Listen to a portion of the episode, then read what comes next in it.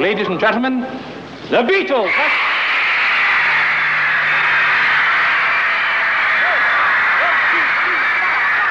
Close your eyes and I'll kiss you. Beatlemania took hold of America when Paul McCartney, John Lennon, George Harrison, and Ringo Starr made their first live televised performance in the U.S. on February 9, 1964, on The Ed Sullivan Show. The performance was watched by more than 70 million viewers in more than 20 million American households.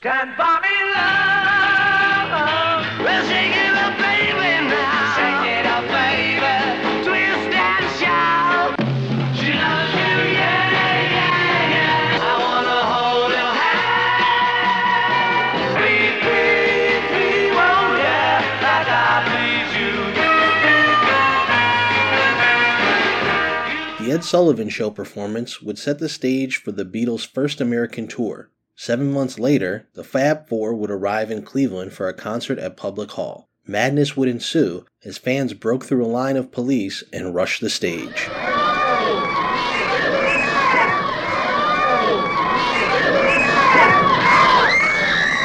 It was a spectacle only outdone two years later when the Beatles returned to Cleveland for a stadium concert that stands as one of the most historic shows in Northeast Ohio history.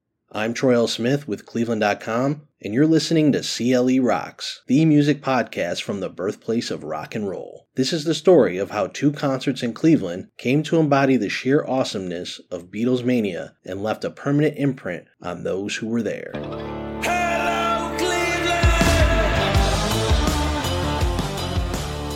Beatlemania began a year before the band ever arrived in the United States. Songs like Please Please Me, She Loves You, and I Want to Hold Your Hand were part of an unprecedented string of hits in the UK. Multiple tours in Europe would produce a frenzy both among fans and the media. The fanfare was of such magnitude that Beatles guitarist George Harrison would later describe it as a divine decree. Look out, kid, it's something you did, God knows when, but you're doing it again. It's the law of karma. And that's, so we just did what we did, and we got, you know, we did good, we did bad, and we got gain and we got loss. But it was all a sort of destiny, really. It was only a matter of time until the Beatles made their way to North America. Capitol Records would issue I Want to Hold Your Hand in December 1963. It became the Beatles' first number one hit in the US and sold a million copies. Oh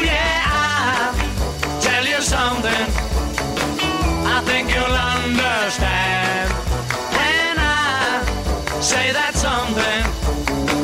I wanna hold your hand. I wanna hold your hand. That following February, the Beatles would arrive at New York's John F. Kennedy Airport, where 3,000 fans waited to greet them. Two days later, the band would perform on The Ed Sullivan Show. The British invasion had begun, remembers Cleveland fan Dawn Sadler, who was 14 when she saw the Beatles perform in Cleveland. for girl young girls first of all they're all cute you know they're all good looking guys.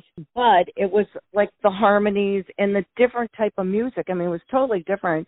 You know before that we're listening to like gene pitney the beach boys roy orbison which i still love to this day.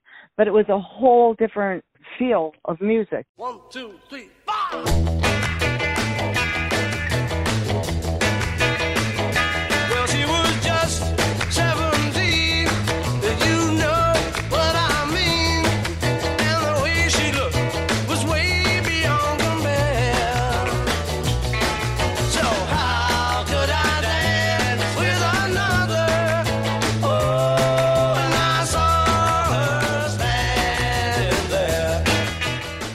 Band's North American tour would kick off in August 1964 and feature 32 concerts in 25 cities over 31 days, starting in San Francisco's Cow Palace.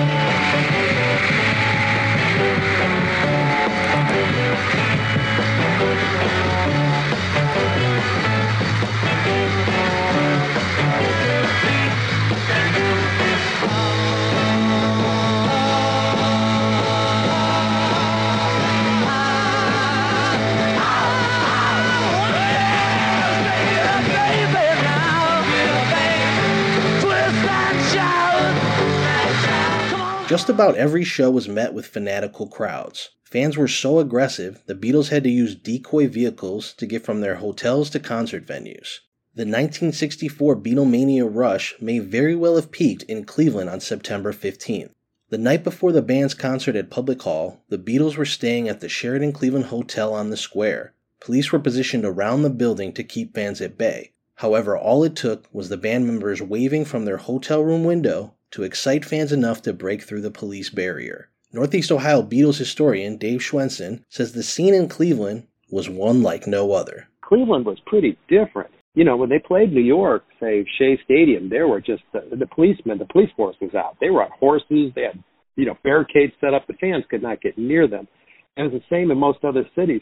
In Cleveland, and Jerry G, the DJ, told me this. And he says, because he toured with them in 65 and 66, he said in the other cities, the kids wanted to see the Beatles. They wanted to hear the Beatles. They wanted to scream. In Cleveland, they always wanted to touch them. The concert the next day at Public Hall featured opening acts the Bill Black Combo, the Exciters, Clarence Frogman Henry, and Jackie DeShannon, all setting the stage for the long awaited arrival of the Beatles. You think you've lost your love? Well, I saw her yesterday. She's thinking of. And she told me one day, she said she loves you. You know that can't be bad. More than 100 police were lined up in front of the stage at Public Hall to prevent anyone from reaching the band. But it wasn't enough. During a performance of All My Loving, the crowd once again pushed past police, with a few fans even making it onto the stage near the band members. The Beatles retreated backstage, and the concert was halted for 10 minutes as fans were urged to stay in their seats. The Beatles wound up finishing their 12 song set, but the damage was done. Coupled with the Rolling Stones concert at Public Hall two months later, where a fan fell from a balcony, the frenzy at the Beatles' Public Hall show contributed to a ban on rock concerts at publicly owned venues in downtown Cleveland. He's a real nowhere man, sitting in his nowhere land,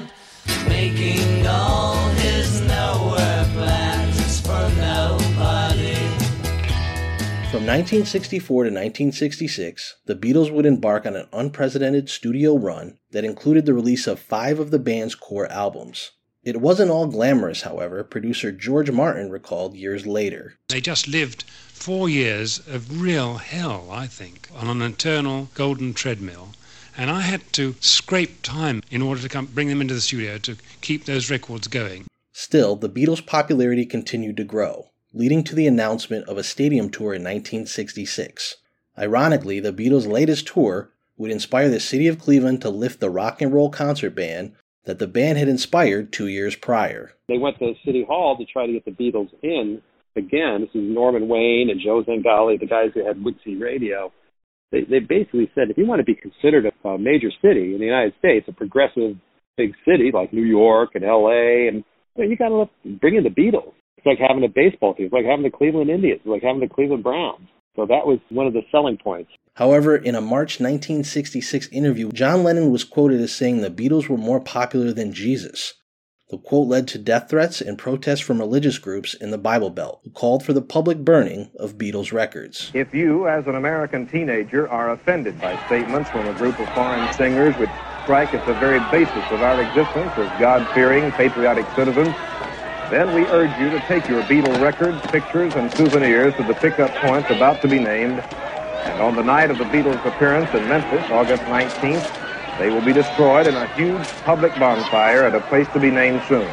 Lennon's quote, as well as the band members speaking out against the Vietnam War, slowed ticket sales across the U.S. and in Cleveland. You know, that was a big stadium, Cleveland Municipal Stadium. It's got, what, 86,000 people? And um, when I talked to the promoter, promoter Norman Wain, uh, they were planning on selling five to 60,000 tickets for that show. And Lennon, John Lennon's remarks came out about the Beatles being more popular than Jesus. And he told me, he said, just ticket sales just stopped. So even though they announced, I think they announced about 26,000 people were in attendance, he told me it was less than 20. Despite the controversy, Cleveland still hadn't seen anything like a Beatles stadium concert. Anticipation for the show turned downtown into a fan fest for the Fab Four, remembers concert attendee Sadler. My mom dropped us off right in front of the Sheraton Hotel, and that's where they were staying, you know, right on the square. And they were actually peering out the window, you know, same old story. So, you know, there's a huge crowd in front. And then I said, you know, they're going to, you know, they were about ready to leave for the concert. I said, let's go back by the garbage entrance. And we went back there and there weren't that many people, you know, fans back there. But sure enough, that's where they left and they were in the limousine and we picked the right place to see them exit. The limousine would make its way to the field at Cleveland Municipal Stadium, dropping the Beatles off at a trailer positioned behind the stage on second base. So that just kicked up the excitement because at the other stadium shows they did, the kids never knew they were there until they were introduced, and then they ran out of one of the baseball dugouts. But in Cleveland, they showed up in a limousine and stopped at home plate, Cleveland Indians infield. The Beatles got out of the car, waved to the crowd. Every kid in there knew where they were. They turned around and walked to this house trailer, uh, and they sat there for the entire show. They were in that trailer, so every kid knew that's where they were. So the adrenaline, the excitement kept. Every time someone peeked out of the curtain, they screaming, going wild. Supporting acts for the concert included the Remains, Bobby Hebb, The Cyrkle, and the Ronettes. But fans were lucky if they could hear any of them, or even the Beatles for that matter. Cleveland musician David Budin was a teenager when he attended the Beatles Cleveland Stadium concert and remembers the music being drowned out by screams. Rock bands didn't do stadium concerts before the Beatles, and they had no idea, you know, how to how to get that sound out. They, uh, I, I had been playing in bands all my life since I was a little kid, and by then I was playing in a band that had as much equipment as the Beatles did, you know, which is not saying much. I'm not saying that we had a lot. I'm saying that they had a little. You know, each guy had one little amp. Uh, Ringo's drums weren't really much, and as far as I recall, they weren't actually. They didn't put that sound. They weren't. You know, the amps weren't mic'd to go through the stadium sound system. And if they were, it wouldn't have mattered anyway because of 30 some thousand, mostly girls, um, screaming. The, the thing that I remember most was that the sound of the screaming didn't sound like screaming. It just sounded like, um, it sounded like a drum roll on your eardrum. It wasn't long into the Beatles' performance that history would repeat itself. The hysteria witnessed at Public Hall in 1964 would rear its head once again. Kent, Ohio resident Bob Burford was just nine years old, attending the Beatles stadium concert with his 18 year old brother. Around the fourth song, Day Tripper, there was a growing crowd uh, at the at the fence for the out there. So there was a growing crowd around these snow fences and the crowd kept getting bigger and bigger and we kind of moved down pretty soon you know they just broke through the fences and uh, crushed them and started running on the uh, on the field and my brother grabbed my arm and said let's go so we were on the field after the beatles um were taken back to that little trailer i went up to the trailer and touched it you know and at that point, I think I was probably 12 feet away from some Beatles. 2,500 people invaded the stadium's field and ran towards the stage. Overwhelmed, police had no choice but to let fans through, rushing the Beatles off the stage, remembers Budin, who was seated in the stadium's upper deck. I was watching through binoculars at that point, and first I saw Paul, who was on stage right. I just saw him suddenly look at John in the middle of the stage. So I put the binoculars over on John, and I saw him look back at Paul, and then I see hands at the bottom of my binoculars, and then arms, and then heads. You know, the kids were just running with their hands in the air. They ran over the storm fence and all the way to the stage. There must have been a couple of cops or something who whisked the Beatles off the stage back into their dressing room. And then the um the disc jockeys came out and they said the Beatles aren't will not come back out until you all go back in your seats. They kept saying that until finally everybody got back in their seats. Beatles come back out, they play one note and the crowd rushes them again. The Beatles would return and complete their set, which was just 11 songs long. However, the end of the concert served as motivation for a smaller group of fans to storm the Beatles stage and trailer, attempting to take equipment and instruments as souvenirs. At the end of the show, Paul McCartney always said, they never did an encore. Everybody knew that. They were like Elvis. You know, Elvis has left the building. Um, Paul McCartney announced that was their last song. And so the kids have been told if they get out of their seats, this concert's over. But by when he said it's the last song, they knew it was the last song. They had nothing to lose. They all started pouring out on the field again. And it was a big battle to get them out of that stadium. To lead a better life, I need my love to be here.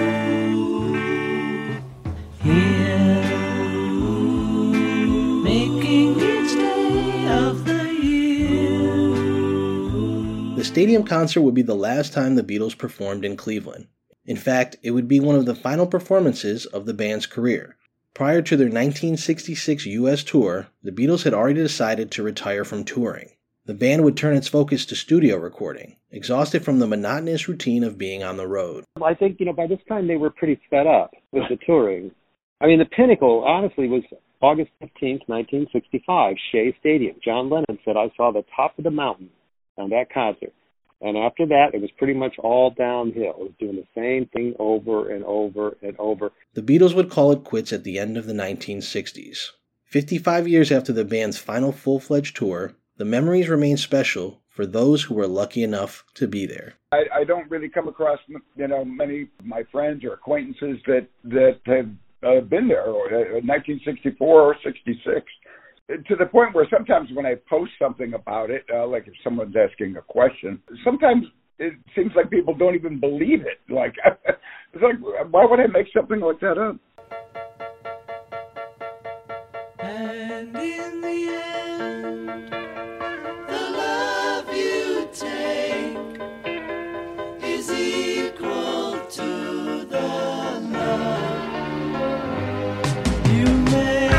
Thank you for listening to this episode of CLE Rocks. If you like what you hear, please check out our page on Apple, Spotify, Acast, or your favorite podcasting platform. Leave a five star review to help us get the word out. I'm Troy L. Smith with Cleveland.com. Until next time.